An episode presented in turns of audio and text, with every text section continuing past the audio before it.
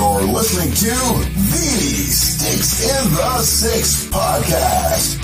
Here are your co-hosts, Andrew Forbes, Peter Baracchini, and Alex Hopton.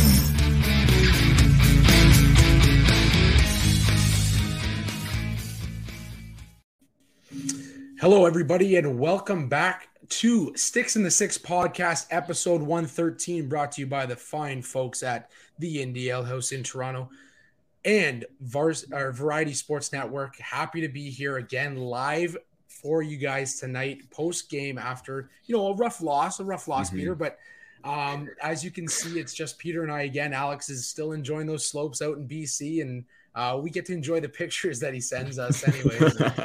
um, but, uh, yeah, I mean, lots to talk about. Tarasenko trade. Chychrun talk is is really heating up now. Uh, obviously, the Maple Leafs in a, in a really important stretch here as well. But before we get to all of that, Peter, how are you doing this week, buddy? Yeah, I kind of – I mean, not that I don't – I mean, I absolutely love doing these shows, but I would love to take a good vacation, either slopes, maybe not cold right now, but maybe just a warm getaway, because I, I, I could really do for some R and R right now. But I'm doing good, you know. Um, obviously, as you know, you, you, you know my musical takes and everything like that, and this is a big week in terms of, like, you know, band that I've been huge on, and I've loved ever since the beginning. If you're going down the Linkin Park road here, I, I'm a huge fan of it. I sure am going down the Linkin Park road. The twentieth uh, release, the twentieth anniversary release of Meteora, that is by far one of my favorite albums. And one of those unreleased tracks, or some of those unreleased tracks, being put out for all of us to hear right now. It's bittersweet, emotional, considering the passing of Chester Bennington. And man, and like, loss has been on repeat nonstop for me. And like, like I like the first time I heard it, I had to hold back the tears because, man, just an influential person with his lyrics and his and his voice and the emotion that he carried was just huge. But yeah, you, you, you, uh, I I always like to give my musical takes every now and then. That's my one right now because, hey, it's Linkin Park, one of the best bands that I have ever listened to, and one of the best albums, probably a top ten for me right there. But that's it for me. Love, loving some new music, especially from them. How you doing, man? Man, it's been a week of mediocrity here in the Forbes uh, Forbes house. Medicine and mediocrity. Um, as you can probably hear with my voice, I'm going to try and make it through this episode, but uh, I went down hard. First full week back at work after Pat leave, and um, man, like the whole house got got oh. sick. Oakley had a fever for, for five days, six days. Uh, my wife probably actually withheld uh, withheld the, the sickness the best. Um, Harlow Harlow's uh, Harlow's having a rough time, and and man, uh, as I mentioned in our pre-show here before we got going, uh, I've been taking melatonin just to get to sleep, and last night was kind of a man. a shit show for me. I took uh, decided to go the Tylenol nighttime route, didn't work. Went down, had some NyQuil, didn't work, and threw in the melatonin at four a.m. Woke up in a in a beautiful haze. So oh, man. Um, it's been it's been a hell of a week, but uh, you know, always happy to get on here with you and talk some hockey yeah. and and get back to the grassroots of what kind of got us going two and a half years ago. And exactly. uh, I want to mention off the top of the show, uh, great episode last week with Patrick Dennis Junior So if you missed that, definitely check it out. We were talking about the marketing and the marketability of the N H L and its players. Uh, he had some great insight into that as well. Uh, obviously, uh, with the uh, Not With the Hype podcast and and uh, you know, all the stuff that they talk about, pop culture, all that kind of stuff as well. Mm-hmm. So it's it's great to great to have him on. Um, one of our top ten episodes all time in terms of downloads. So shout out to Patrick for yes. for coming on and doing that with us. Obviously, no guest this week. Uh, we're we're just gonna talk trade talk. Uh, Leafs, are they getting in there with the Chychrun talk? Um, but before we jump into Leaf talk, we do have to talk the Tarasenko trade. And Peter, this was a big one. New York Rangers making a splash. They were, they were, you know, one of the, one of the teams that, you know, we were thinking that maybe Patrick Kane might be going to. Uh, what are your thoughts on Tarasenko going to the New York Rangers? Uh, shows that the Rangers mean business. I mean, when you land one of the biggest names out there, and his name's been on the market for some time, it was just a matter of when, because it, it, even when he was talking uh, at the All-Star game, it didn't seem like there was getting any traction between him and the Blues. And it kind of seemed like a trade was going to happen before the deadline. Lo and behold, it happened right after the All-Star break. So Um, obviously a big win for the Rangers because you got like a, a, an elite level top six sniper on your side, possibly on the top line. And I, I just don't know where Saint Louis was going with this return. I really don't. Um, I mean, big win, for, like I said, big win for the Rangers. But when you reacquire a fourth liner that you traded for um, Pavel Buchnevich previously, you get that same fourth liner back and you get a C-tier level prospect for the kind of production that Vladimir Tarasenko is capable of doing. I mean, aside from the first round pick and the fourth round pick, I mean, obviously, and they even got uh, uh, Niko Mikkola as well. But like for both players, to just the most important pieces to be those draft picks, it does seem kind of underwhelming for me. It, it, it didn't seem like something that could move the needle, not necessarily towards a rebuild, but to bring in some like quality pieces that could try and help out right now and try and jumpstart the ship again, because it just didn't seem quite right. Yeah. Now we all know, like, uh, you know, Tarasenko was, you know, he's been wanting out of Saint Louis for some time, mm-hmm. and he, he requested a trade a few years back. And then, you know, the ship seemed to right itself, and, and, and, you know, he, he got back in the lineup and was playing well, and Saint Louis was playing well, and, and all that kind of stuff. But I mean, to go after a guy who's essentially a rental right now, hasn't signed a, hasn't signed an extension with New York, mm-hmm. and to give up what you gave up, um, to me, I don't, I don't see, you know, maybe, maybe what they're, what they're thinking in the, in the conditional first rounder, um, obviously protected as well. But mm-hmm. at the same time, they did get Mikkola, which might be the, the kind of incentive piece to, to make this deal for a rental like Tarasenko. Not saying that he won't re-sign with the Rangers. That could still happen, obviously. Um, but in saying that, you get, if you're Saint Louis, you get a conditional first-round pick in a draft that, you know, we've discussed how how deep this draft mm-hmm. could be. Um, and then a fourth-round pick next year. I mean, obviously conditional as well. But Sammy Blais returns to a place where he's already comfortable. You get Hunter Skinner, who's who's a, you know, a decent defensive prospect. Um. For me, I think the biggest thing is I just the, the Blues the Blues aren't near the bottom of the league in terms of like they're going to be in it for Bedard. And mm-hmm. to me, this is like a this is like we're throwing in the towel kind of move. O'Reilly's gone for the season. Tarasenko, you know, see you later. You still have pieces in Kyrou and uh, you know, Robbie Thomas, and you know, that could still make this a relatively interesting year um, with thirty games left in, in the regular season. So I, you know, I, I don't, and we'll get to Columbus in a second here, obviously, with our Leaf talk, as they're, you know, favorites right now in the, in the twenty twenty-three draft. But if you're the, if you're the Saint Louis Blues at the moment, you're not in a position to, to kind of say, hey, we're, we're throwing in the towel. We're going for Bedard. Mm-hmm. So to me, that the move just doesn't make a whole lot of sense. I guess the first rounder is, is, you know, something worth looking at, considering that Tarasenko likely walks at the end of this year anyways as a free agent. So maybe that's what you're looking at, but I don't know. I think it's a great mm-hmm. move for the, for the Rangers for the short term. Um, you know, you get a, you get a solid right winger, uh, gives you a little bit extra for that playoff push. You know, Tarasenko may be familiar with Panarin and, and Shesterkin, and you get kind of that, that, uh, that camaraderie in the, in the room as well. So that mm-hmm. might help them. Um, and they did it earlier than the deadline, which also gives them that little bit of time to build that chemistry that we talk about at the deadline, you know, going out and make that big move that maybe stirs up the room a little too much. So I don't know. I don't know. Obviously, we'll look back on this trade and, and kind of be able to tell you a little bit more about it, but definitely a big blockbuster mm-hmm. heading into the deadline. And, and you have to wonder if this is the first piece to fall in, in what could be maybe one of the bigger deadlines in, in recent memory. Yeah, and like you said, I think the first rounders are going to be key because they are already in a top ten spot right now, given where they are in the standings. But that conditional first, they're getting, uh, according to the Cap Friendly, the pick is, let me try. Okay, here we go. Let, let, let's do that take again now that I actually found it.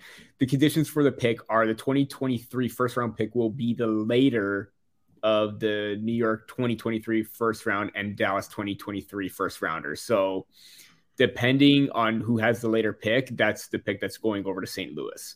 So and I mean, regard- way, regardless, it's a first round pick though, right? Like in a very deep draft. So whether it's the, obviously based on standings right now with uh, looking at Cap Friendly, it's either the twenty-sixth or twenty-eighth pick right now, no matter what, you're still going to get a top six talent if you're looking for a forward in that range, no matter what. So I think those are going to be key building blocks, blocks going forward.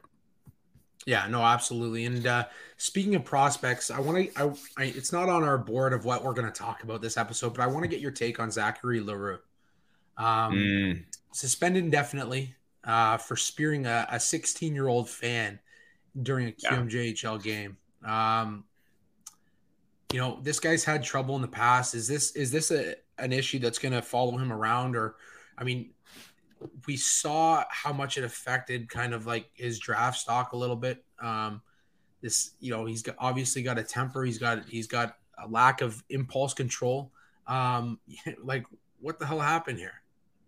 Yeah, and I, I wrote his draft profile too. Like he has that offensive ability and ability to get under your skin, but he crosses and walks that edge a lot, and that is huge. Um, obviously, you know, we've seen what like he's been suspended many times before for like on ice incidents, and obviously he needs to tone that down. He needs to keep everything under control. But now when you go out and attack a fan like that and you spear them, I, I, that's, that to me is absolutely disgusting. It's despicable. It crosses the line. And given how he's like uh, part of the Panthers organization, I would, if I'm, you know, the G M, management, scouts, whatever, I would like to have a sit down with him and like, listen, you pull another, you pull any more stunts like this again, it's over. Cause like, obviously, I, I, again, like it, it, it's, I don't know what he was thinking in doing that. I really don't. And it, it didn't even seem like the fa- I, the fan was instigating him or whatever based on the clip. But at the same time, it's just like, what are you doing? They need to have like, they need to literally tell him, get this under control or this is going to be the end, because we're not going to tolerate any kind of stuff like that, especially at the next level. Yeah. I mean, it's, it's crazy to think because like, you know, it's one thing we saw, you know, thirty, forty years ago in the N H L, you know, even fifty years ago, we're talking like sixties, seventies, where like, oh, yeah. you know, you had Mike Milbury go in the, in the stands and, and beat a fan with his shoe.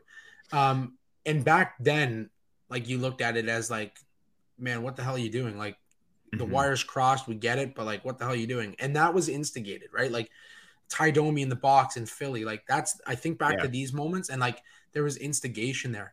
Um, Man, you're a kid trying to make the show here, and you've already had kind of a, a foggy past in terms of like your suspension overall history. Discipline. Yeah. yeah. So to come out and, and spear a sixteen-year-old kid in the stands, like, I mean, like he he better have fucking known this kid, and he he better have done something to Zachary LaRue to yeah. to have this happen, because otherwise. There's there's absolutely no reason for you to come out and say, hey, yeah, the wires crossed mm-hmm. and I speared a sixteen-year-old kid while I was, you know, leaving the ice. There's there's no accountability there. And that's the yeah. problem. There's no accountability. So for me, like, I don't even have that conversation if I'm the Panthers at this point. I'm like, this kid needs to figure it out on his own. And if if yeah. maybe maybe he needs to go into like, you know, um, go into a program and, and and figure out his shit before he, he has an opportunity to make the A H L, let alone the N H L. Mm-hmm. Like this kid has zero discipline. Um, and it's, it's, it takes me back to like, there's, it's going to take that one little split second where he's like, has like a Perajogan moment. You remember Perajogan in the A H L where he turned around oh, yeah. and his stick, smoked mm-hmm. the guy in the side of the head. That's the, that's the kind of stuff that we're going to see from this kid if he doesn't get it under control. Like the, and from, the smallest thing will just set him off at this point. Yeah, like, I mean, what goes through your head when you're exiting the ice surface to spear somebody? Mm-hmm. It just, to me, it does, it makes zero sense. So, um, I mean, you know, if you're listening right now and you, you haven't seen the the clip, check it out. Zachary LaRue, um, Q M J H L, spear to, spear to fan. It's just like, yeah, it's, it's, it's, I, I just, I don't, I don't even have words yeah. for it because it's so stupid. Like, if you have an opportunity here to be an N H L player. And you're gonna you're gonna shit all over your own opportunity mm-hmm. because you have to spear a fan. It's just you know, fans have been heckling for hundreds of years. If you can't take like, the heckling, then how are you going to make it? Yeah. How are you going to make it? Um, anyways. And it's interesting that you brought it up, because if the fan did do something to warrant that, then okay, whatever. But still, you cross a line no matter what. But at the but same time, been... it does it like looking at the video, and I've seen the video, it didn't quite seem like anything happened. And I'm trying to figure out, yeah, it looks kind of a little bit blurry, but I'm trying to pinpoint what actually happened to warrant that. And it's just so, like you said, it's just, I'm I'm so dumbfounded by it. Yeah, it's just, it, my biggest thing is like, now with social media and the video coming out and everything like that, like if there was something that had happened that led, that kind of like prefaced yeah. what happened, it would be out already. Like there'd be a mm-hmm. conversation about it. And right now there's not. You're not seeing so, it. Yeah. Um, yeah. And, and, and with this guy's history, like, I mean, it kind of speaks mm-hmm. for, for itself as well.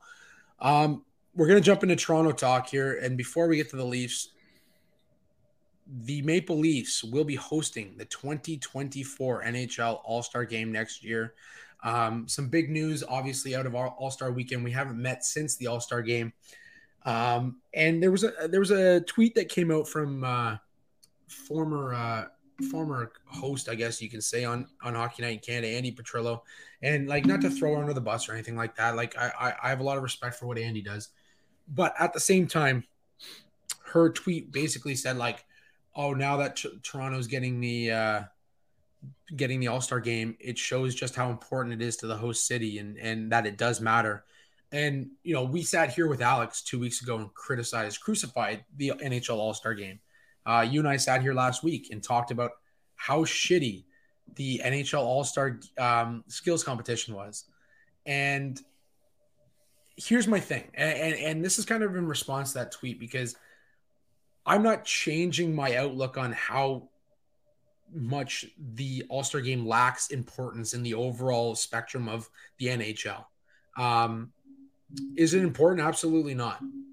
The when you name the players at the end of the season to the N H L first All-Star, that's that's got more importance to it than the actual game, mm-hmm. than than the actual skills competition. It's become a show, and we've talked about this on the last two episodes here. Um, Is it important to the host city? Absolutely. You're hosting an event where you've got some of the top players from the N H L coming to your city. Doesn't even matter if you play a fucking game. At the end of the day, those guys are going out, having a few drinks, going to the bars. You're going to have people see these players around the city, see their faces, and get to interact with some of the best players in the game that maybe they only see once or twice because Gary Bettman has the best schedule in all of, you know, the four major sports. Nathan MacKinnon coming to Toronto more than just the two time or more than just the one time every season, to have him there at the N H L All-Star Game. Yeah. one hundred percent. That's important. Things like that are important. To have those players, you know, culminate in the city is important, but to sit there and say that this is going to be, you know, it's a great event. Everybody in Toronto is excited for it now because it's coming to Toronto. No, you're absolutely wrong. You're a hundred percent wrong about that.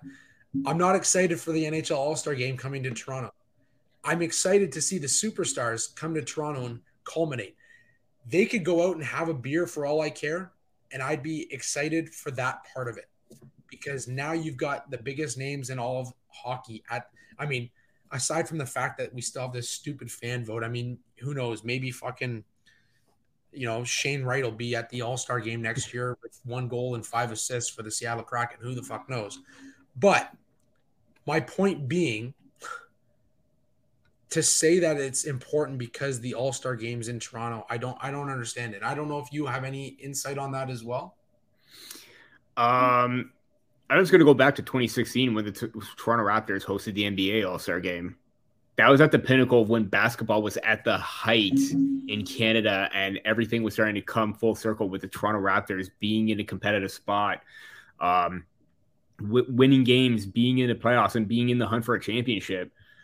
Was it just for show, or everyone just jumping on the bandwagon because the All-Star Game was in Toronto? No. I mean, for the longest time, we've been craving winning a winning team in Toronto, and we had that with the Toronto Raptors. They that season alone, they finished fifty-six and twenty-six. That's absolutely impressive. And the fact that they had that All-Star Game during a season where they were at the pinnacle shows that it gets everybody on board and it gets everybody excited, and it shows that everyone is going to be buzzing. They're going to be rooting for the home team no matter what. Same thing's going to happen with Toronto. The Maple Leafs are, despite playoff success, they are going to be a, an elite level team again next year. They're going to be one of the tops, and you're going to have a bunch of all-stars. You're going to have, if they do an all-star game, be vote fucking William Nylander. Better I'm be in the All-Star telling game. You right now, if William Nylander is not there, I am going to lose it because, man, he should have been there this season. He should have been – honestly, I think he should have replaced Austin Matthews. Nothing against Alexander Barkov, but it should it should have been William Nylander. He, he, like, he is having an All-Star game or All-Star-like season, and hopefully next year with the with the game happening in Toronto, you will see Matthews, Marner, Nylander, Tavares. Oh, let's throw in Morgan Rielly and Ilya Samsonov in there. Let's make it like a full line. Let's throw Timothy Liljegren and Rasmus Sandin. Let's go. I want to see a full Maple Leaf line for the All-Star game or two, because it's three on three, never mind five on five. But yeah, n- no matter what, whether you think it's just everyone's just going to jump on it because, oh, it's the All-Star game. Nah, it, it fans resonate with the teams involved. It resonated with the All-Star game. It was buzzing. It's going to be the same thing this uh, next year with the Toronto with Toronto hosting the N H L All-Star game. It really is. And there you go. We got uh, longtime listener Josh Brownlee tuning in on YouTube. Thanks, Josh, for tuning in. Uh, one hundred percent has to be Nylander. Without mm-hmm. a doubt, Josh, it's got to be Nylander. He should have been there this year. This guy's been unstoppable all season long. He's been the most consistent Leaf this year. Uh, he should have been there. But like I said, The, I, I I mean, personally, I don't think whether he went or not mattered. It's the All-Star game, and the N H L's All-Star game is the biggest fucking joke in all of sports. So, yeah. um, with and the clip said we saw of him working out so that he wasn't taking a day off. So, no, absolutely. Absolutely. He's trying to make his brother better as well. I uh, saw him on the ice as well. But uh, before we jump over to our actual Leaf talk, quick word from our lovely sponsors over at the Indie Ale House.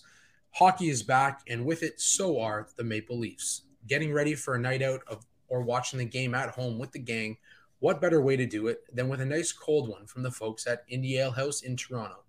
With two locations in the city at Italy, Toronto at Bay and Bloor, the Biroteca location, they have two big screens, amazing authentic Italian food, and loads of beer. Also at O G Brewpub in the Junction at Keele and Dundas, with one hundred twenty seats, famous bar food, and twelve taps. Indie Ale House is an award-winning brewery featuring their flagship Instigator I P A and dozens of rotating monthly special release beers, perfect for takeout, dine-in, or bottle shop online orders when planning for game night. You can find the wonderful Instigator I P A that I'm holding here while I sip on my green tea and Marco Polo Pilsner at finer L C B Os across the province as well. Hashtag Live Indie is the motto. Adventurous, fun-focused beers with a selection for everyone. From a healthy dose of in-your-face hoppy beers for the beer geeks to mainstream pilsners and easy drinking options, Indie Ale House is the go-to for game day. Visit w w w dot indie ale house dot com to place your order today. And uh, yeah, as always, uh, we're going to jump over to some Maple Leaf talk because that's why you guys are here. Um, before we get to that, again, here Josh tuning in from the uh, from our YouTube channel. He asks, who is the number one trade pick you guys are looking for the Leafs to get and why? So, Peter, you got an answer for Josh here? Ooh, do I go the complicated route or the simple route of what I think they're going to do? We love complicated here. Well, let's go Jacob Chychrun. We're, uh, I mean, I mean, ideally, I mean, Dubas said that he doesn't want to trade all of his top assets, first-round picks, top prospects for rental players. Um... Unless he does do that for Timo Meier, because on the thirty-two podcast, Elliot Freeman did say that there's the possibility that they could go all in for Meier, get a top six forward, see how everything plays out, and then make a decision on him in the offseason. And if it doesn't work out, you can still flip him for what you get. So you'll still come out even Steven, whether you give up a top prospect at first, you can still get the same return if Meier still excels and he needs to sign elsewhere. So obviously, it would be nice to get Timo Meier. I think I think they could t- tonight or, or this game against the second uh, game against the Columbus Blue Jackets showed that, you know, they could use some more depth scoring because, you know, there were chances where, like, you know, you see Alexander Kerfoot like fanning on an opportunity to try and tie the game and tight on the net, and it just didn't quite work out. You need something, you need someone more substantial than Alexander Kerfoot in your top six. There's no doubt about that. Um, but then again, you know, do you go that route or do you go with someone? If you do pay that price, do you go with term like Chychrun? So um, I, I, I think more realistically, I think they go for depth. I think they go for depth, middle six forward, and uh, a player like Vladislav Gavrikov. Maybe you go after Ivan Barbashev. Um, those are appear more realistic. But then again, if you need to go all in, then you go Meyer or Chychrun. So to answer your question, and I'm glad you brought up Chychrun because we are going to get into that in just a moment here as well. Um, I I do think it's more going to be a depth a depth deadline for, for the Leafs. Uh, you heard him talk about, you know, obviously he doesn't want to give up Nyes in first in a fir, in his first rather, um, unless it's for you know a, a good deal where it's almost like I can't say no. Um, that said, we've talked about how deep this draft is, and even if the Maple Leafs have somewhere in the twenty to thirty-two range. Um, you're going to get a solid player in the first round of this draft, and we haven't had a first-round pick um, in, what, a couple years now. Since Rodion um, Amirov. Yeah, so I, I do I do think it would be great to get Chychrun. I did tweet out, you know, from, from the podcast Twitter that Chychrun's the piece that's going to fall that allows the Leafs to get Meyer. Uh, more kind of just trolling a little bit, just because I know I know fans just want that big name, and oh, I yeah. get it. I get it. You'd love to get Timo Meier for sure. That said, I don't think you know long term it works out cap wise, um, especially if you want to keep that core forward together. Nylander's up for a contract after next year. Uh, Matthews is up for a contract after next year, and regardless of what you know the folks in Arizona think, I do think Matthews comes back. And you you know you're gonna have to pay him, and at, at this point you want to pay you want to pay your your players that you've drafted and you've you've had within the organization for for a number of years, and guys that have rewarded you for drafting them, like Austin Matthews and his two Rocket Richards, um, and William Nylander, and you've you've stuck with with Nylander for for you know as long as you have. Why why wouldn't you want to try and get him back, especially with the play that you've seen from him over the last couple of years? So with that said, I don't think Chychrun is the option here. I'm looking at a Jake McCabe. I, I really think McCabe is is is an option. I, I think the asking price is a little high, and I think we're going to see that come down a little bit. That mm-hmm. said, they're in a position right now where they can ask for that because Jake McCabe, you know, is under contract. Um, you can you can if even if he gives you solid play. Um, you know, within the, like a top four type of defenseman over the next two and a half years, you know, he's a guy that is worth his four million dollars contract.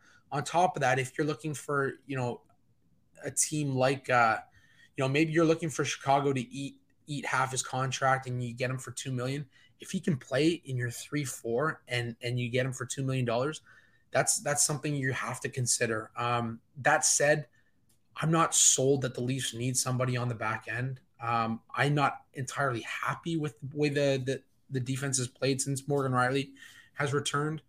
That said, again, I'm not I'm not completely sold. I think your hole right now is that left wing spot on the second line. And I know Barbashev is a name that continues to come up. Um, he's a name that, uh, you know, he's, he's a feisty type of player. I remember interviewing him back at uh, his, his draft combine in Mississauga. And, uh, you know, I, I talked to him about the whole Russian factor and coming over and all that. And this guy was very outspoken, spoke his mind, really down-to-earth type of guy, uh, salted the earth type of person. And I think he fit in well. Um, I think he'd fill it, fit in well with the Leafs. And and that's a that's a, a name that I wouldn't mind seeing come to Toronto as well. Um, and, and maybe that's the piece that they look at. But, um, yeah, I just – Jacob Chychrun right now doesn't make sense for the Leafs. Um, just in terms of cap and in terms of like what you'd have to give up for him.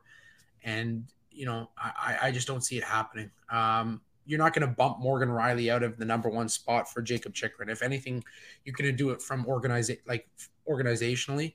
And that would be a guy like Timothy Liljegren, who's come up and deserved every opportunity he's got. So um, that said, as you know, we mentioned, and as you can see on our ticker below, Jacob Chychrun was held out tonight from the Coyotes lineup for, and this might be the first time I've ever seen them actually quote this, trade-related reasons.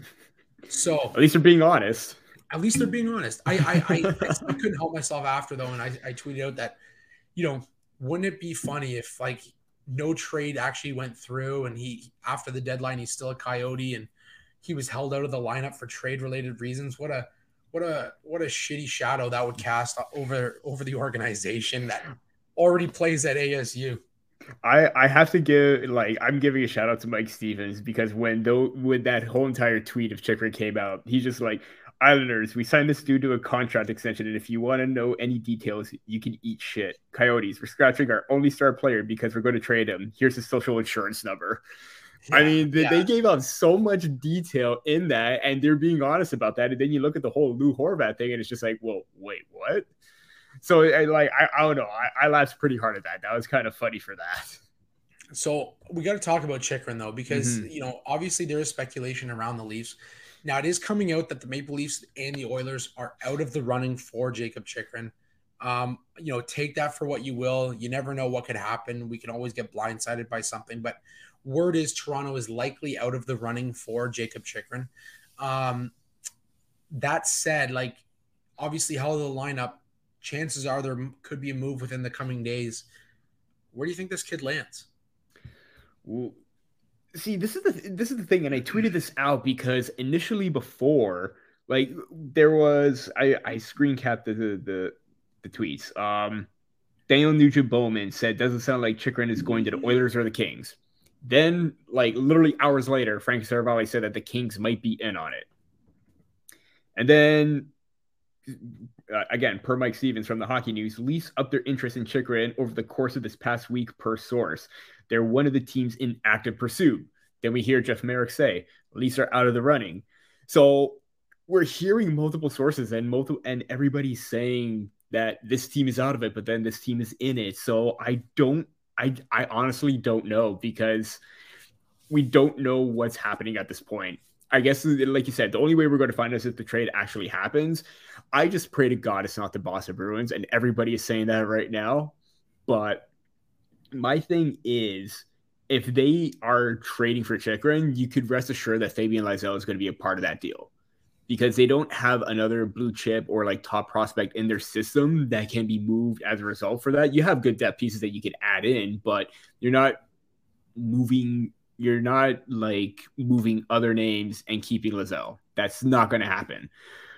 Will that actually happen? Because they got some good young forward prospect depth coming up. I don't know. But then again, who knows what can happen? I, I, I, I just want a team that's not the Boston Bruins. There. How about that? Can I say that? Yeah. I, no, I absolutely. Okay. There we go. I, I don't. And and we we spoke about this a couple weeks ago. I don't think. I don't think. The Bruins have what it takes to get Chychrun.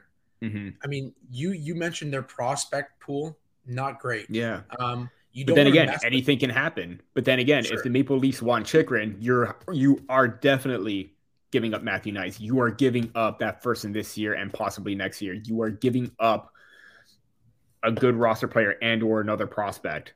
So I, again, they have up, the pieces. You got to give up cap space to get him in there, unless Matt that Murray too. goes on L T I R.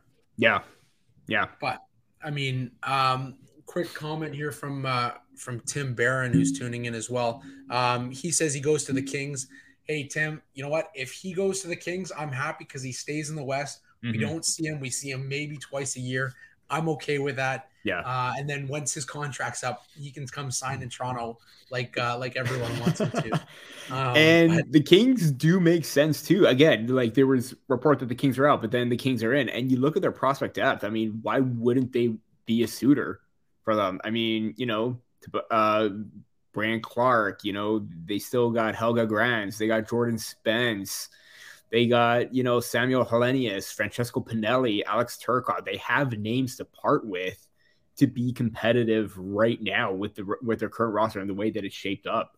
So again, it, again, so one source said another, one source one source said one thing, the other said the other, and it, it's just like, what what's going on? It, everybody's got a poker face on right now, and I just want to see who will kind of like blink or try and say, "Hey, it's us, we're the winner," kind of thing. That's why nobody's going after Jake McCabe right now, because they don't want the uh, the mm-hmm. Chicago G M to come out and basically play all his cards and tell everybody who's who's going after him. So yeah, Uh, we saw that last year with the Leafs, obviously, in the Marc-Andre Fleury discussion. But uh, Tim also agrees and, and says that, uh, you know, why me- why would Boston mess with their, their chemistry? I couldn't agree with him more. That's true. Um, they're top team for know, a reason. They're top team right now. Um, obviously, like we we all we've all discussed, they don't have the future past this year right now. They're sticking with their core, and I think that's important. They need to run with what they have and and you know you know run it back one more time, and hopefully, you know, Bergeron and and, and Marchand and and uh, Krejci can bring them some luck in the in the playoffs and let mm-hmm. them run with what they have. I mean, their depth right now with with Taylor Hall and everybody, like they've got the depth. That that that's there's no question there. Um, it's it's whether they can maintain, you know, the heated run that they've been on uh, through the playoffs as well uh, over the last number of seasons. So that's a that's a big question mark. Um, you know, obviously they're they're running away with the regular season, but uh, it'll it's you know it's a different it's a different game when we get to the playoffs, and we all know that as Leaf fans because we never get we never get past that first round. So it's never easy. It's never easy, and it's uh, apparently for the Leafs, it's never easy in the regular season either when we play teams that we should be beating. Um, let's get into the back-to-back, the home-and-home with uh, the Columbus Blue Jackets over the last two nights. Obviously, we're doing a post-game show right now. Um, take one last night with Ilya Samsonov taking the three nothing shutout win. Uh, you know, Joseph Wall comes in tonight. Uh, played fairly well. Uh, didn't get tested too much early on. Uh, and then the team just kind of let him down in front. Uh, you know, obviously – couldn't clear the pucks. Uh, I know in the first goal they had multiple opportunities to, to clear the pucks, couldn't get it done. And uh, Leafs lose four three in regulation to a team that is the forefront of the Connor Bedard race right now. Uh, your thoughts on their play over the last couple of games, Peter? I I really don't understand how you can have that dominating effort like you did on Friday night, where you shut them out, dominate them possession-wise, and just play like you were supposed to against a bottom a bottom seeded team. You know, that that was a textbook sixty minute game. Yeah, Columbus had their moments, but Toronto bounced back and still managed to play well. I don't understand like how you can have that good of a first period and just absolutely lose it, because it is absolutely embarrassing. It really is. You know, it, it was embarrassing when they lost to Arizona, when they lost to Montreal. It's embarrassing when they lose to the Blue Jackets right now. These are important points that you should be taking advantage of right now. And yeah, you expect every blips every now and then. You expect teams to put their best foot forward. And let's face it, the Blue Jackets did. They came out flying in that second period and cr- created havoc for the Maple Leafs. But a lot of the, the goals against were self-inflicted once again. And it has been for sometimes since the beginning of the season. And if they need to, they really need to clean up their play with the puck and their clearing attempts, because it's just absolutely god awful at this point. It really is. And I'm looking at like a difference from the heat maps and like, you know, game flow charts on Natural Stat Trick. Toronto was literally the better team last night. And then you go to this game right now where Toronto absolutely dominated the first period. And then you see that goal that Columbus scored. That's when things started to take a downward turn for the worse, and Toronto dominated the middle of the area. Columbus took advantage of that with four goals in the slot in the slot, like the high danger zone area. That to me is terrible. It's bad. And I like, I'm even going to quote, um, apparently uh post game, according to Mark Masters, uh, Engvall was benched for the rest of the second period after the second goal, after the Boom-Jenner goal.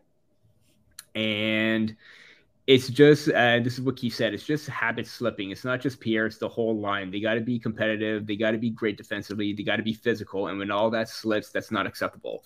And we talked about how, how Engvall needs to utilize his size more, because he seems like he just lets up more in dealing with one-on-one pressure than William Nylander at this point. And Engvall is six foot four, like two hundred pounds plus. You expect more out of him from that. And then you hear comments of uh, Keith, you know, saying that Michael Bunting is crossing the line. He's got to stay within that line. You know, these are like instances that just created a microcosm and just like a multiple of errors just piled up for the Maple Leafs. And again, like Justin Holl, he tried to corral the puck and get control of it. Puck goes through his skates and then it goes uh, pass him for the empty net goal. He lets Kent Johnson walk in um, for the high stick, whatever it is, it, whether it's good goal, bad goal. I'm not even going to touch that. It's because of the fact that he just let him walk in. Like, he shows no fight in front of the net. And, th- and this is the problem with Holl. Yeah, he's had good games lately and even as uh, before and after the injuries. But when he has plays like that, that's when you start to get concerns over his play that say, hey, these are simple mistakes and errors that you are causing too. But obviously it was a whole team effort that they lost with the clearing attempts and everything. But when you're a defender, you should be looking around who's around you. Holl wasn't even doing that. Johnson just walks in and just gets the game-winning goal. Absolutely unacceptable. Just that second period and even that game-winning goal, I mean, I really don't know what else to say. It, it was just an absolutely disgraceful effort after they had a really dominant first period, which looked like they were about to, you know, go back-to-back for two and oh to start the stretch against bottom-feeder teams, but now they're one and one. So what I'm going to say is you gave up forty shots to a team that never should have got forty shots against you. That too, if yeah. You want to be a play, if you want to be a playoff team, and and like, let's face it, we're taking on Tampa Bay in the first round. Like, mm-hmm. I don't think there's a, I don't think there's anyone sitting here questioning that. Um, but if you want to go up against a team like Tampa Bay in the first round, and and you're giving up forty shots to the Columbus Blue Jackets, you know something's wrong. You're not, you're not, you're not doing your job. The, the, mm-hmm. You're you're having missed assignments. Um, you're hanging an A H L goalie, and this is no disrespect to Wall. He made thirty-six saves on forty shots. Um, still had a nine hundred save percentage. Yeah, hanging this kid out to dry. After team didn't help him out at all. Uh, exactly, and and Marner came out after last night's game and said, you know, you know, we didn't try and force anything. We didn't try and you know play out of position to get to create offense. Well, you did exactly the opposite tonight, and and you tried to create too much offense. You left up open holes and missed assignments. You couldn't clear the puck out of your own zone, and it created opportunities for a Columbus Blue Jackets team that's sitting at the bottom of the N H L right now with thirty-six points, thirty-six points in fifty-three games, minus sixty-nine goal differential. Like this, this team is is. Too talented to have these kind of results. Absolutely, and you're you're as close as you can be to to getting to getting Connor Bedard in, in Columbus, and and the, you come out and you're beating the Maple Leafs, who who should be finding a way to get more consistency in their play so they can make it past the first round for the first time in fourteen years. Like I I, I don't understand this, and we talk about this. You can hear it in my voice. I'm getting tired of, of having the same discussion over and over again. It is a broken record. This is a team that plays down to their opposition. It's it's simple. I mean, there's no excuse here. Matthews has been out of the lineup for for what five games now. Mm-hmm. There's no excuse. You can't you can't sit on this. We're missing our top star. Um, you have you have capable players in your lineup. Morgan Rielly is not your number one. He's not your number one. And you have to find a way to just swallow the pride here and say, you know what? Yeah, we signed him for seven more years. He's going to slowly slip down our depth chart. Simple. Guys like Liljegren have played well, deserve to go up in the lineup. Sandin has played well, deserve to get more ice time. Mm-hmm. Mark Giordano, he's going to be your five six guy. He's getting older. You know, he doesn't have the same edge that he had. Um, you know, he, he's he's a little bit slower of foot, but he's still he's still productive. Mm-hmm. Justin Holl, like this is this is the only reason the Leafs need to go out and make a move for defensemen at the deadline. And I know I said earlier in the show they don't especially need right hand side. Find a piece that's going to get you Justin Holl out of your lineup. No disrespect for Justin Holl. I don't think his career is going to go any further in Toronto. No, or anywhere else for that matter. He needs to start over, and mm-hmm. and, and and it's it's simple. Like it's it's it's no disrespect to him, but he was put in. I wrote a piece about this. He's given the Jake Gardner treatment in Toronto, put into a position where he's expected to play in a number two or three role, and he's not a number two or three guy. He's a four or five maybe. So he should be playing against opposition lines that are are up to up to snuff in in in a five six or a four five, not not a not a two three. you put him against them, the more difficult opposition, he's not going to get the job done. Simple as that. Mm. And I saw it, I saw it tonight. Um, there was a play where he was, you know, uh, at the offensive blue line and could have easily got it in deep and instead flicked it, like a little little wrist flick from the blue yeah. line, and it barely got back into the offensive zone. Those are the plays. They're they're so small, but they come back to bite you in the ass. And, and it's done that multiple times. Exactly, and those are the plays you can't have in the playoffs. We all re- we all remember the Travis Dermott giveaway.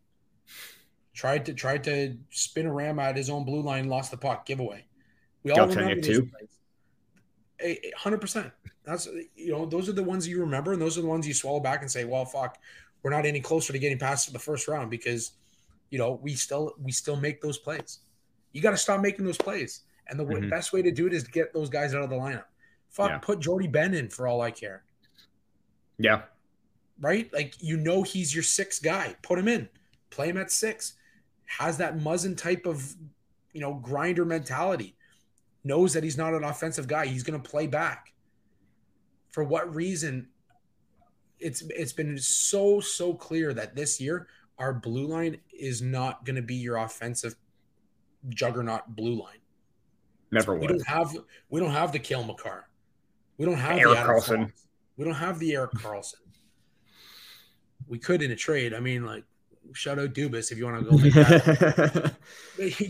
Like, so at what point do you say, hey, Justin Holl, you know, play back, quit pinching. It's not working mm-hmm. out, right? But I think he's I think he's one of those Sheldon Keefe guys, like Pierre Engvall. He's one of those Sheldon Keefe guys. And again, no disrespect to Keefe because he's gotten the job done as a coach.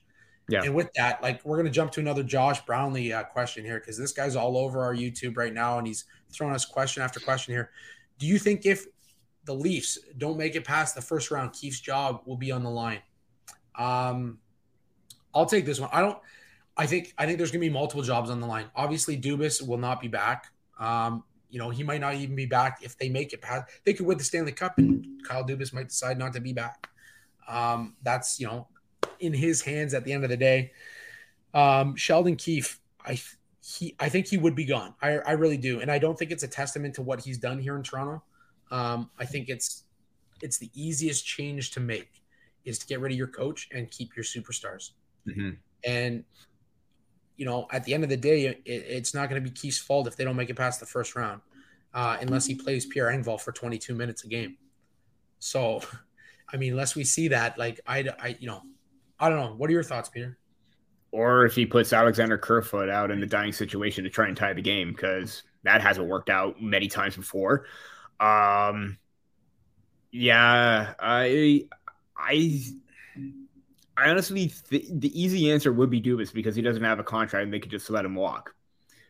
But if we're looking for, like, you know, the change of scenery kind of thing, a fresh voice, then yeah, it's definitely going to be Keefe because, like, like you said, no, like, this even happened in Edmonton when it wasn't even, like, you know, Dave Tippett or, like, uh, Todd McLellan's fault with everything going on. And it was all the general manager, and the coach got the axe as a result of the general manager's moves.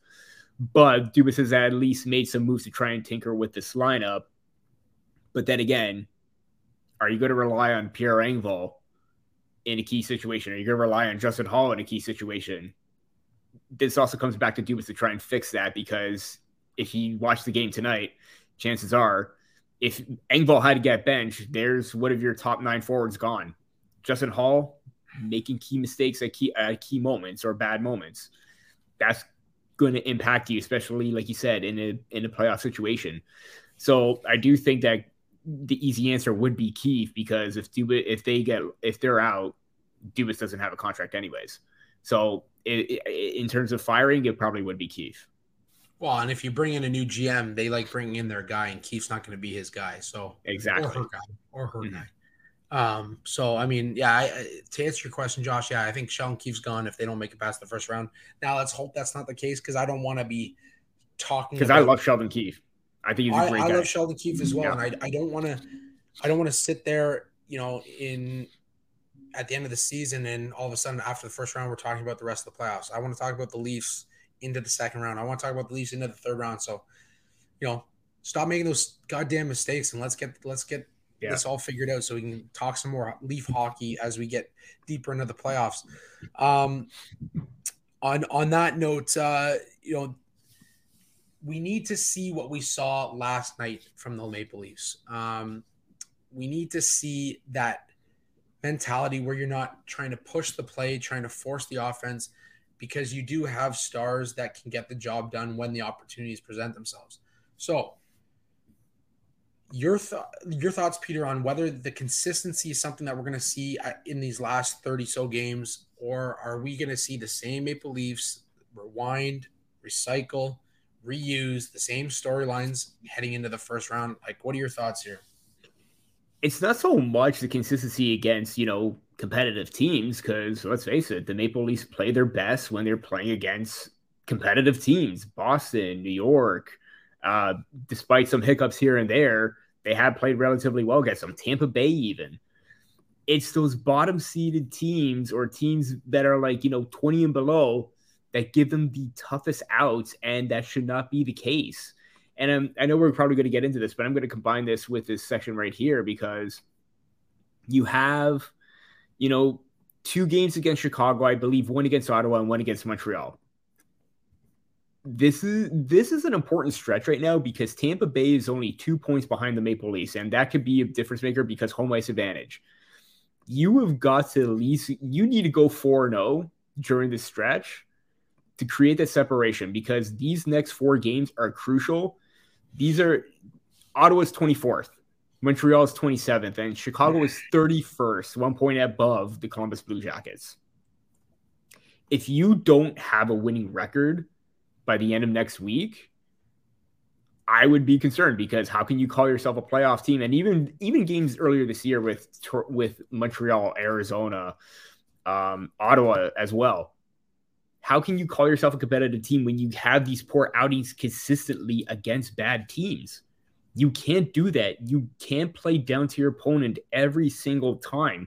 You got to have that mentality night in, night out. I don't know. I don't know why they couldn't have that that same mentality for a full sixty minutes last night than they did tonight. Because if it, if it was if last night's win was affecting them, they would have had a poor start.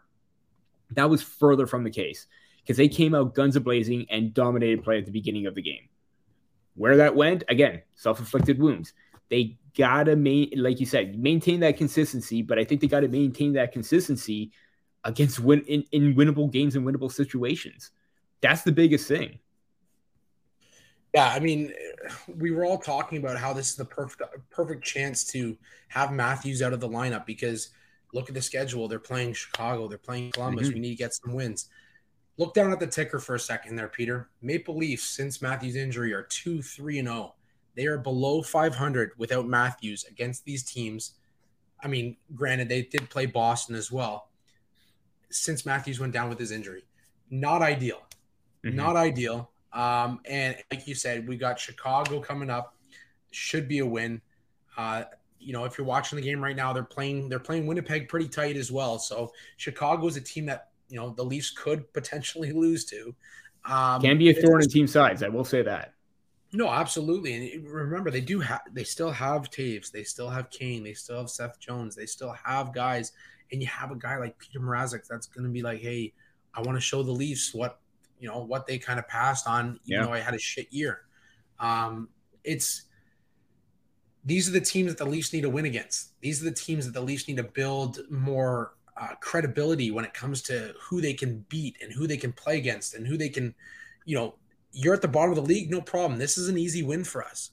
If you want to be that top tier team, you have to win those games. And right now, the Leafs are not a top tier team in my mind when it comes to being able to to close the door on these mm-hmm. these terrible teams, right? Like those are the ones that are going to set you apart. Those are the ones that the Tampa Bays and the Bostons and, you know, hell, last year's Florida Panthers would come out and beat. Even if the Panthers went down three nothing in the first period, they found a way to come back. I think they had like thirty comeback wins last year. Yeah, which is ridiculous. That's those are the those are the ones you want to win. And if you're the Leafs, you need to find a way to get it done. You need to find the gaps in your lineup. You need to find where you're overplaying. You need to find the the miscues that you're having in the defensive zone. You can't give up forty shots to a Chicago Blackhawks team. You can't give up forty shots to a Columbus Blue Jackets team. There's absolutely no excuse. Are those teams hungry? one hundred percent. It's not to discredit those teams, but you want to be a top-tier team. You want to – every year when they get knocked out in the first round, we talk about how the Leafs uh, or we hear the Matthews and the Marners and all them saying, yeah, this is a lesson learned. We're going to come back hungrier next year. We're going to come back hungrier next year. Every year we're sitting there at the, at the end of the season having the same conversation, and it's playing down to, to the shittier teams. It's not getting the job done when you can get the job done. They could have beat Montreal in the playoffs. They could have beat Tampa Bay last year in the playoffs. They had opportunities. I, I, I just I don't I don't know what else can be said that, you know, is going to set this team apart when it comes to playing those weaker teams in the N H L. Yeah, I, I, I just want to add one more comment too. Uh, obviously, I talked about Matt, Mark Masters and Keith's comments on Engvall being benched, but you want to sit, you you want a glimpse at how pissed Sheldon Keefe is. This is uh, what he said uh, as well on the second period. Just got outworked, outplayed. Mark, uh, how do you explain that? I can't. You guys talk to the players. I'm sure you ask them the same questions. I can't do the work for them. Games like that are on the players. When you're supposed to go into a game where you need to, or not necessarily pad your stats, but get those like dominating wins, that is on you. The losses to Arizona on the team, uh, against the, that overtime, that game against the San Jose Sharks on the team. Everything falls back to the team. Keefe can instill it in them, or any head coach can instill them all they want. It's up to them to put the effort forward. And again, that effort was gone for twenty minutes, and they lost that game in twenty minutes. Yeah, it actually ties in great with uh, our next comment from Tim Barron, um, watching on our Facebook channel. Thank you, Tim. Uh, I think they're missing that grit leadership, like maybe a Kane or maybe that Or maybe that, or somebody that will call out their teammates that are making those lackluster mistakes. And a hundred percent, a hundred percent. Um, I, I couldn't agree with you more. Like we talked, to, it was, I think the first year of the podcast when they got, you know, Thornton and whoever else and Spetsa, we were talking about, oh, look at all the leadership in this room. And, mm-hmm. and it was kind of like more of like a, it was kind of like a retirement resort a little bit where like, it was more of a fun room rather than a, you know, we need to get the job done for these guys. And I think we're still seeing, we're not seeing that as much anymore, the fun kind of whatever. Mm-hmm. It's it's still lighthearted at some, in some senses, but at the same time, like you're not, you're not getting the guys who are speaking out, and, and we don't, we're not in the room. So we don't understand, we don't know what's being said or what, yeah. you know, who might be speaking out. Tavares does come across as more of a quiet, you know, soft-spoken captain in the media. That's that's just the way he comes across. I'm not mm-hmm. I'm not saying he's like that. We've seen it for years. We've seen it for years. Um, the Leafs need somebody who's going to be, you know, at the forefront. Jake Muzzin was getting there. For me, Jake Muzzin was the guy who you would almost call him need out. him in the room. He would call him out. He'd say, "Yeah, you know what? Tonight we played like shit. We played like shit. We need to get this done. We didn't do it." And that's the type of mentality. I, I one hundred percent agree with what Tim's saying. I think I think they're lacking that little bit of leadership. Um, he is going to follow, follow it up and say, so blow it up, trade and get Chychrun, give up Nyes, give up Willie, give up Kerfoot, get somebody like Kane too. I'm not sure you want to blow it up yet. No, um, no, let's not, let's not jump the gun a bit. I understand where you're coming from. Yeah. Like, I, I do think to get a guy like Chychrun would be huge. Again, I don't think Chychrun's a guy that's been, you know, very outspoken in his career aside from saying like, I want out of Arizona, but who the fuck isn't saying they want out of Arizona? Um, so that, that all things considered, like I, for me, I, I still don't give up Willie. I, I depends on the price that you're going to have to pay for him. That's going to be the, the make or break for me. If you've seen what Matthew Nyes has done um, in, in the N C double A this year, like this mm-hmm. guy's an absolute like truck. Like he's just an yeah. absolute truck running over defenders. Um, getting in front of the net, putting the puck in the net. I think, to me, Nyes is incredibly underrated as a prospect. Um, you know, a lot of a lot of people out there saying that are outside of the Toronto market are saying, you know, Matthew Nyes is yeah production just above production. a point per game. He's above a point per game. N C double A, um, you know, and on top of that, like, yeah, we're gonna pump his tires a little bit. He's he's a Toronto prospect. Why wouldn't we pump his tires? Um, but that said, I think, you know, you got to give this kid an option or mm-hmm. an opportunity as well, unless it's a, uh, can't pass up on this deal type yeah. of trade. And if, if it is for Chychrun, I think you do absolutely consider trading Matthew Nyes one hundred percent. Mm-hmm. Like, there's no question. Uh, and yeah, like Kerfoot could walk, no problem. Like there's, there's yeah. three million off the books. You could easily replace a Kerfoot. I'd have no problem with that. And to Tim's point as well, he just also said, you never see anyone on the bench getting mad. Fair enough. You don't see that often, but there have been points last year and this season as well, where you do get that sense where maybe players aren't happy with the way things are unfolding. I mean, I, I guess it was the game against Chicago when I, I think it was Austin Matthews yelling at Justin Holl for like poor plays and giveaways. And he, you could see him being livid on the bench. I think this year you hear uh, or you saw like Justin Holl make a play and Mitch Marner throws his hands up. Like, they're showing that they care and they need to, like, you know, get mad, because let's face it, it's not that they hate the player. They just showing tough love. They need to show that, hey, we got to be on point with everything. So you did get to see like points of that, but you don't necessarily need to see them like, you know, Jacob Trouba, like, you know, you know, like smacking the glass after a fight kind of thing, trying to turn things around. But then again, that kind of worked for the Rangers. So maybe you do need that little, that little kick, that extra push from somebody to say, hey, let's get our act together. No, I'll, I'll give him this. Matthews has probably shown the most emotion over the last couple of seasons yeah. on the bench. Um, there is a lack of personality when it comes to in-game play. Mm-hmm. I mean, these guys may be the best dressed team in the league. Um, so away from the, the, the rink, one hundred percent. Yeah. Like, there's personality. I think they need more personality within the game. And I agree with that. I, I think you need to see a guy like, you need to see the Jacob Trouba come out and, and, you know, slam the door shut. He's pissed off. He's, yeah. he made a bad play, or, or somebody within the game made a bad play. You don't need to see the J T Millers smacking their sticks on the net and calling out his team pub- publicly. Oh yeah. No, like those things That's don't need to happen. Line. Um, Um, yeah, I just, I, I don't know. And, uh, sorry, Tim is asking who, who was it that grabbed the iPad from the teammate and threw oh, it? I don't remember. I'm sorry, Tim. I really don't. I want to say it was on Philly. I want to say it was on Philly and I might've been, it might've actually been Tortorella. Or probably would do something like that. And, I, I think he said like, we don't like, cause he came out after the game and he said, we don't need these these things on the bench or what have you. Um, oh, wait, I think it, maybe it was. I think it was Chris Kreider. There's a video that says Chris Kreider takes I takes and destroys iPad. There you go. Tim's on it. Tim, you're coming there on the show. Go. There buddy. you go, Tim. There you go, Tim. Coming on the show. He's on one. Um, I mean, so there you go. There's Chris Kreider. I mean, that's a guy that could have easily been the captain over Jacob Trouba. Um, you know, he's, again, personality. I think that's the biggest thing is you want to see more personality from these guys. And one hundred percent, I, I couldn't agree with you more.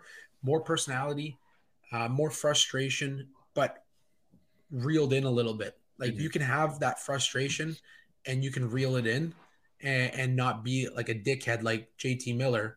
You could be, you know, somebody like like Kreider saying, you know, keep it within bounds. You don't need the iPad to look at your miscues. You can – if you know the game, if you can process the game, this goes back to Martin Saint Louis when he took over Montreal and he said, you know, I don't want to like just create plays. I want my players to play the game the way they know how to play the game. Yeah. Create opportunities the way they know how to create opportunities. You've got creative players. You have a Matthews, you have a Marner, you have guys like that. There's no reason why they can't, you know, play the game they've played for years. I mean, we've seen Marner in, in London, the way he, that he ran that line with Dvorak and Tkachuk. Mm-hmm. That those are the things you want to see. And you can have that personality without, you know, without being an asshole on the bench, essentially. Um, but yeah, with that last kind of note here before we get close this out, the schedule for the Leafs over the next little bit is going to be incredibly important. Obviously, we talked about Matthews being out of the lineup. You want a winning record without him because it just goes to show you that you can get it done even without your number one guy. That said, at home against the Blackhawks on Wednesday, at home against the lowly Canadiens on Saturday, um, in Chicago on Sunday, and then on the following Tuesday in Buffalo for a game before they hit Min- or before they play Minnesota and Seattle, so two tougher teams. Is this the most important four-game stretch for the Maple Leafs right now? Said it before, and I'll say it again. Yeah, simple as that. I mean, not, not only that, you have gaps in between now and Chicago. You have gaps between Chicago and Montreal to fine-tune, practice, and iron out every single detail. You got to be I, – I, I, there's no such thing as a perfect game, but the Maple Leafs need to be perfect every single time right now, especially against the the competition that they're facing. I think for me right now, if you if you play the game you played against Columbus last night, yeah, you're going to be just fine. Um, you have that twenty-minute effort like tonight. Yeah, it was almost story. perfect. It was almost perfect. Mm-hmm. Um, the biggest thing is going to be you're running with Samsonov right now. Yeah.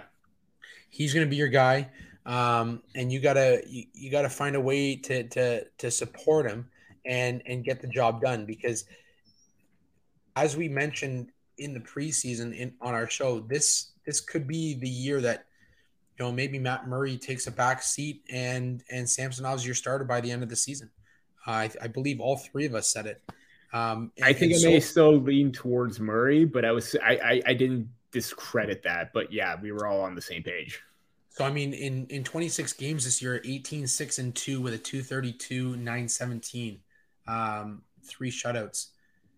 The numbers are speaking for themselves for a twenty-five-year-old mm-hmm. goaltender who is betting on himself. And I think they need to find a way to support this guy, get the job done like they did against Columbus. You don't have to go out and win every single game. I think these next four, you should be winning all four. You have if to. You go If you go against Minnesota, you know, on the, in the fifth game and you lose it three two, three, you know, four two, fine by me. I close understand game. That. It's a good team. It's a, close, it's a good team. Seattle, again, another great team this year. Those those games you can be a little bit more understanding with how it goes. Um, but I, you know, I just I I need to see something from these guys. I need to mm-hmm. see a, a good stretch of games here over the next four.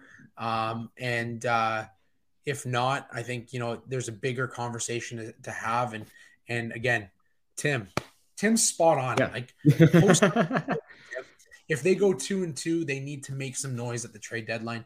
I couldn't agree with you more, Tim. Yeah. I think regardless, they have to make some noise at the trade deadline. Even if they win these next four and lose one of the next two following that and go five and one in the next six games, they need to find a way to fill in that left wing uh, spot on the second line. Cal Yarn- Yarncroke did it for a little bit, but he's not the guy.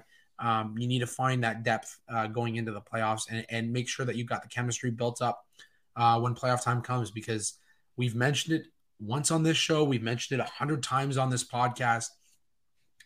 Playoffs are a different beast, and the Leafs mm-hmm. need to find a way to get it done. And you can't go to seven games again. You have to get it done in five or six.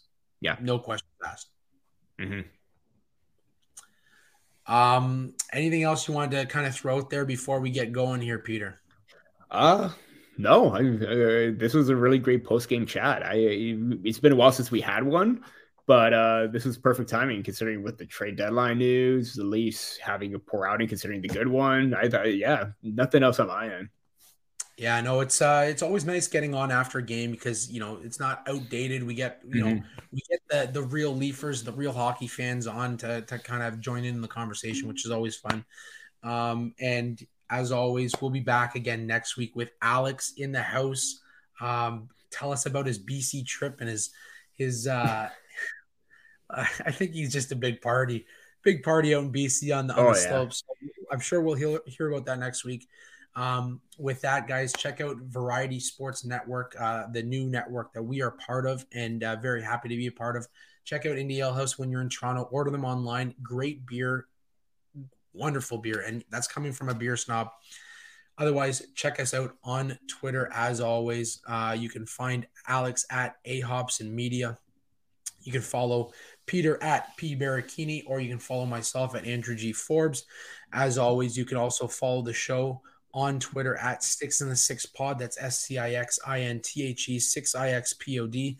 Make sure you check out our socials, Instagram, TikTok, YouTube. Hit the subscribe on YouTube. We are continuing to do these live shows, and hopefully we got some big things coming this year um, as we continue to progress with this show as well. Until next time, episode one fourteen of the podcast. We'll see you next week.